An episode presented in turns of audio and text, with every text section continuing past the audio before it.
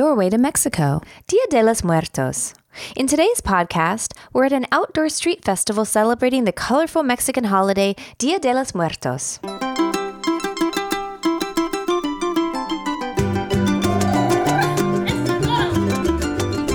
Hola y bienvenidos a la segunda temporada del Portal del Español de México. Welcome to the second season of the Doorway to Mexico podcast. Me llamo Paulina. ¿Cómo estás? I'm a Spanish teacher from Mexico City and I'm delighted to host this podcast program. Doorway to Mexico is specifically designed for intermediate and advanced students who want to increase their comfort level with conversational Spanish from Mexico. In our first season, we followed my real-life student Michael as he traveled through Mexico with his family. Now that they are back at home, we'll focus on conversational skills to help you communicate confidently with native Spanish speakers in your own community.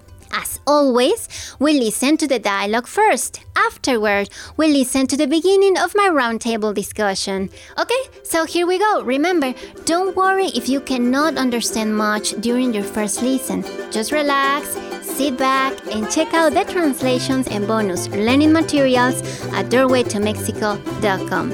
Bueno, empecemos con el episodio. Escucha bien.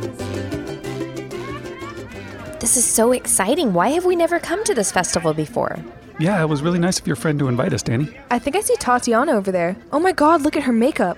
Wow, are you sure that's her? I can't even recognize her face. Yeah, come on. Tati. Danny?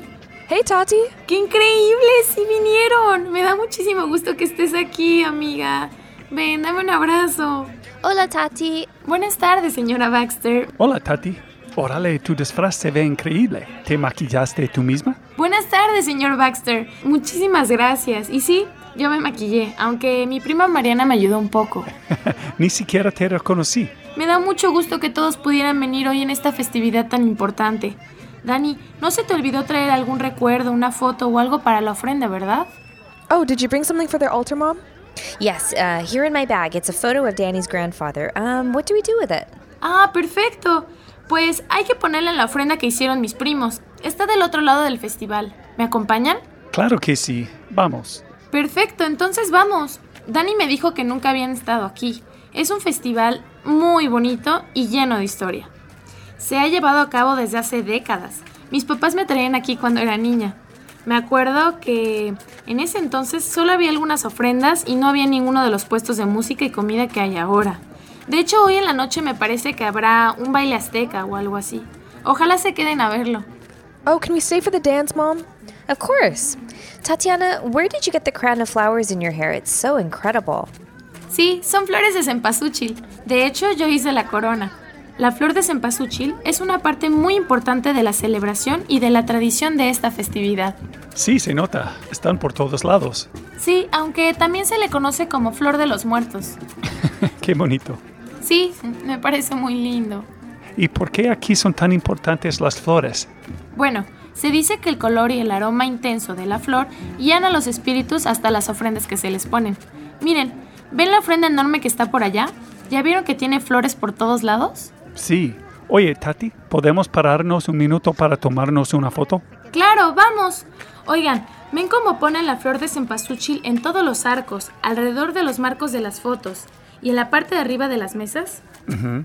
Bueno, eso es muy común. En México, por lo general, se acostumbra a poner ofrendas en las casas y llevarles flores al panteón a nuestros seres queridos que ya partieron. Pero como aquí en Estados Unidos, por lo general, no se permite llevar a cabo festivales en los cementerios, los celebramos en los parques o en festivales en la calle como este. Why do they have ham on the altar? It seems kind of weird. De hecho, la comida es una parte muy importante de la tradición en esta festividad. Han de saber que estas ofrendas no son solo para recordar y honrar a nuestros difuntos. También se trata de crear un espacio para darle la bienvenida a los muertos un día al año. Oh, that's kind of creepy. No, Dani. Imagínate que viniera un amigo o pariente muy querido a cenar después de una larga ausencia. Es natural que quieras rodearlos de cosas familiares para que se sientan cómodos en tu casa.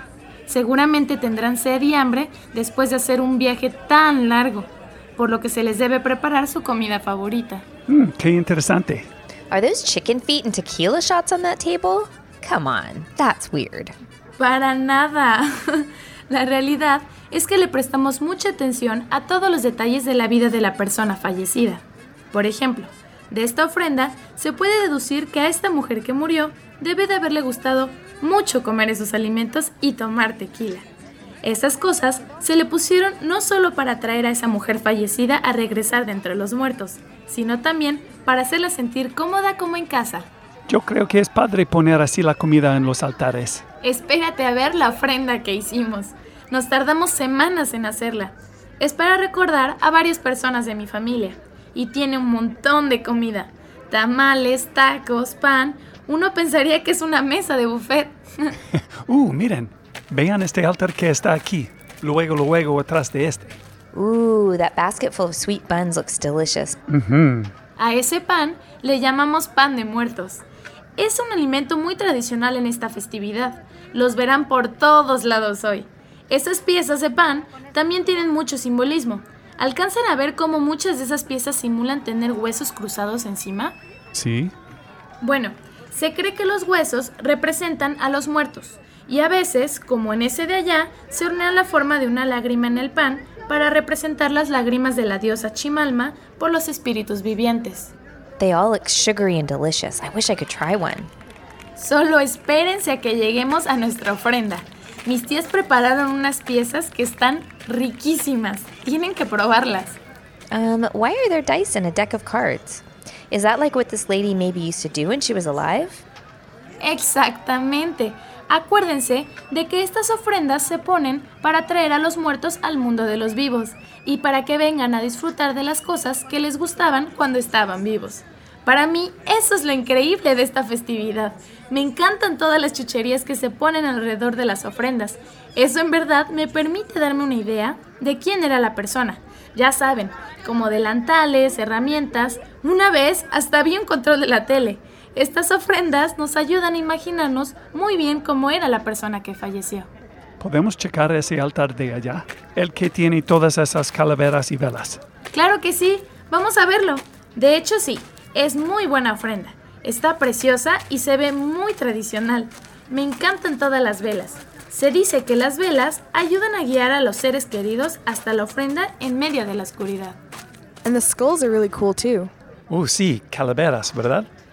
Sí, las calaveritas como estas forman una parte muy importante de lo divertido de esta festividad. De hecho, en tiempos prehispánicos, los guerreros aztecas conservaban los cráneos como trofeos y luego los exhibían en los rituales de otoño como símbolo de la muerte y el renacimiento. Jeez, ¡ay no! ¿En serio? ¡Qué horror! ¿Verdad que sí? Aunque creo que en general la cultura mexicana aborda la muerte de manera muy diferente a como la abordan muchas personas en este país. Las tradiciones aztecas, mayas y otras de origen indígena enriquecieron la actitud que los mexicanos adoptan frente a la muerte. Los mexicanos le dan la bienvenida a la muerte. Forma parte de nuestra vida diaria. Claro que el miedo puede ser parte muy importante de la muerte como le sucede a todos los seres humanos. Pero nosotros no lo escondemos como lo hacen aquí. Nosotros hablamos de ello, lo celebramos y lo tratamos como una parte normal del ciclo de la vida. Sí, yo creo que tienes razón en lo que dices. Oh my God, these sugar skulls are totally incredible. They're like art. Sí. Fíjense que las calaveras de azúcar son una de las muchas formas en las que los mexicanos expresan la muerte por medio del arte. Me dijeron que se remontan a la época colonial en México, cuando los panaderos empezaron a moldear calaveritas de chocolate y las adornaban con dulces coloridos. Cuando era niña, comer esas calaveras de azúcar era una de mis partes favoritas del Día de Muertos. Y Tatiana, ¿por qué todas las mujeres se pintan la cara como calaveras? Pues, como les platicaba, las calaveritas son súper importantes en esta festividad, porque la esencia de ella es la muerte, ¿no? Pues sí.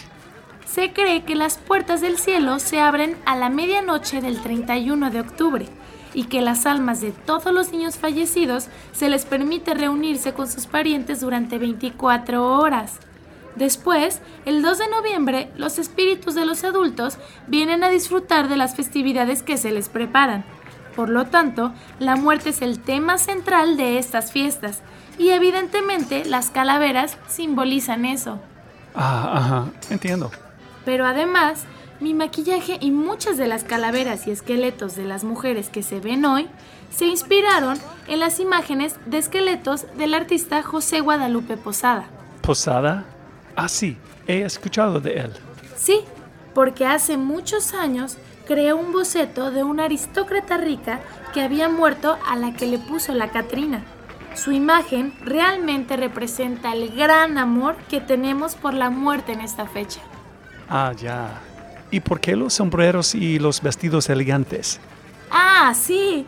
Por eso es que muchas de las mujeres que están aquí hoy están muy arregladas con ropa, vestidos elegantes y con sombreros grandes. En realidad, se remonta al tiempo de la Catrina, de Posada, a la que representó de esa manera. Órale, qué interesante. What's the incense I smell? It's really unusual. Sí, es copal. Se quema para despertar a los muertos con su aroma dulce, para complacer a los dioses y para atraer a los seres queridos de regreso a casa. Deben saber que todo esto se remonta a cientos de años, a los aztecas y sus celebraciones y rituales en torno a la muerte. Ellos hacían muchas de las cosas que verán hoy. El incienso, las calaveras, las flores, todo esto ya se hacía en tiempos prehispánicos. What a beautiful ritual. ¡Qué padre! Wow, check out these dancers. So, what's the dance all about? Ah, sí, esos son los danzantes de los que les conté. Ahorita solo están haciendo una especie de desfile antes de que empiece el baile. Se visten con trajes tradicionales de guerreros aztecas y bailarán para honrar a las almas de los muertos que descansan en paz. Los aztecas creían que las almas iban a descansar a Mictlán, la tierra de los muertos, y que una noche al año, que es hoy, regresaban a su hogar a visitar a sus seres queridos. Por eso sus caras están pintadas como los muertos. Up here they come again. Look at that guy, he's so scary. Sí, se parece a mi suegra. What is that? Hola nuevamente, soy Paulina. Espero que hayas disfrutado mucho de este episodio del día de hoy. I really hope so. And remember, to get the most out of this podcast, be sure to head over to doorwaytomexico.com for our exclusive bonus materials. On our website, you'll find all the translations, vocabulary lessons, and tips for the cultural expressions from today's episode. It takes time and practice to become comfortable with a new language and culture. With our podcast and bonus materials, you'll be more ready for all kinds of conversations and situations with Mexican Spanish speakers. Y bueno, ahora vámonos a la plática. Hola Michael, hola Julie, ¿cómo están? Estoy muy bien, gracias. Muy bien, gracias. Pues emocionada y contenta de empezar este episodio el día de hoy, que es el Día de los Muertos. Ah, Día de los Muertos. I love this holiday, but you'll be telling us a little bit more about it. I love the colors, I love the food. Mm-hmm. Yeah, it's something we celebrate in our home too. It is, and we also like to go to a street festival where we get to see the altars and the dancing. Exacto, muy, muy padre, ¿no? Ah, sí, qué padre. Sí, sí. And we're both super excited to be here again with you for season 2. Sí, yo también estoy súper contenta porque ya mucha gente nos ha preguntado, por favor, ¿Cuándo va a salir la segunda temporada? Así que estamos muy contentos y emocionados ya de poder sacarla. Finally we're here. Exactamente. So why don't we kick it off on the bright side? I'll ask you about something fun and cheerful. I'd like to know about the different ways to talk about death and dying in Spanish. Wait, that's your bright side? No, it's just, there's a lot of different ways to say dead or dying in Spanish, and I'd love for Paulina to help us get clear on that. Claro que sí. Pues mira, aquí hay varias formas de decir esto. Una forma como más formal es decir estar finado. Estar finado. Estar finado, sí. That's kind of formal. Sí, es como más formal. O también ser difunto o estar difunto. Difunto. A ver, te voy a dar unos ejemplos. Okay. En una forma más formal, siempre recordaremos a nuestro estimado fundador, el señor Velázquez, difunto, quien construyó este negocio desde sus cimientos. Okay, so that's really formal sounding, right? You said we'll always remember our dearly departed founder. Exactamente. Nuestro estimado fundador, who built this business from the ground up you said El Señor Velázquez Difunto. Mm-hmm. So the late or the departed founder. Exactamente. All right. Mm-hmm. Got it. O también, la mujer que vivió en esta casa ya está difunta. Estar difunta or difunto. Sí. That's pretty formal, right? Es formal, sí. Yeah. So you wouldn't say, you know, my battery died or my cell phone died. Está difunto. No. No, para nada. Okay, I was just curious. Sí, sí. Y otro ejemplo. Su mamá falleció la semana pasada. Lo bueno es que está rodeada de sus seres queridos. Her mother passed away last week. Su mamá falleció. Mm-hmm. And that is neutral or that's formal? Es como neutral, sí. Mm-hmm. Okay. Mm-hmm. Sí, sí. Y bueno, con otra expresión, mi jefa que ya estaba muy viejita pasó a mejor vida. So my boss who was already very old pasó a mejor vida, passed on to a better place, probably. Sí. All exactamente. Right. Great. Sí. Y bueno, ahora te voy a dar ejemplos más coloquiales. Y también como una manera de jugar con el lenguaje, ¿no? Son como más juguetones. Uh-huh. Bueno, este es más normal. Se murió mi teléfono celular. So my telephone died, right? Sí. Okay, would you say, you know, mi teléfono falleció? No. No. Almost always. Para nada. Okay, just se murió mi teléfono. Exacto. All sí. Right. O también una forma coloquial. Gracias a Dios, el perro de mi vecino estiró la pata, pues ya estaba muy enfermito. So, thank God my neighbor's dog kicked the bucket. Estiró la pata. La pata is the leg of an animal, right? Sí. Entonces es como estiró la pata. Mm-hmm. Estirar is like to stretch his leg, sí. Right? Interesting. Okay. Sí, exacto. O por ejemplo, este otro que también es muy chistoso. Mi compadre colgó los tenis. Mi compadre colgó los tenis. My son's godfather hung up his tennis shoes, right? Sí. But he died. Sí, exacto. O pues también con ese mismo ejemplo acerca de algún animalito. Hoy en la mañana mi pez dorado colgó los tenis. This morning my goldfish died, bit sí. The dust. Uh-huh. Sí, exacto. Y otra expresión coloquial. El tío de Juanita ya se petateó. Ya se petateó. Sí. So Juanita's uncle kicked the bucket or he died or he bought the farm. It's not the verb patear, right? No, es petatearse. Petatearse. Sí. And that strictly that verb just means to die in a fun, sort of in a funny way. Sí, exacto. Okay. Normalmente. Yeah, great. Sí, y otro ejemplo más. Si me como esto, me voy a petatear, pues creo que ya se echó a perder. So if I eat this, me voy a petatear. Me voy a petatear. I'm going to die or I'm going to croak because I think it already went bad, right? Sí. It already spoiled. Exactamente. Yeah. Great. Those are interesting. Thank you so much. Claro que sí, con mucho gusto. I'd like to talk to you about this expression, llevar a cabo. Mm-hmm. Tatiana used it a couple of times in the dialogue. Can you pick one out and play it for us? Claro que sí. Aquí está. Es un festival muy bonito y lleno de historia. Se ha llevado a cabo desde hace décadas. Mis papás me traían aquí cuando era niña. She was saying that it's a very pretty festival with a long history. And she said, se ha llevado a cabo desde hace décadas. Queridos amigos, pues hemos terminado este episodio por el momento. Espero que te la hayas pasado muy bien. Ojalá que sí.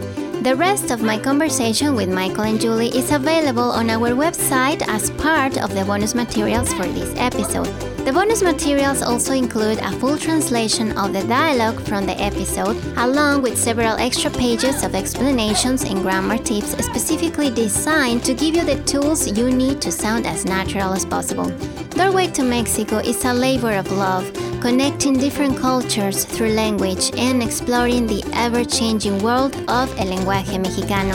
Siempre me hace muy, muy feliz to be able to share this with you, this language that I love. And remember, you can also reach me for personal 101 Spanish lessons online. Just contact me at doorwaytomexico.com for more information. Y bueno, como siempre, me dio muchísimo gusto haber estado aquí contigo. Espero que muy pronto puedas ir a visitar mi país, mi querido México, para que puedas ver por ti mismo todo lo que tiene que ofrecerte, su cultura, su comida y, por supuesto, este bellísimo idioma y, claro, su gente maravillosa. Gracias, hasta luego. Adiós.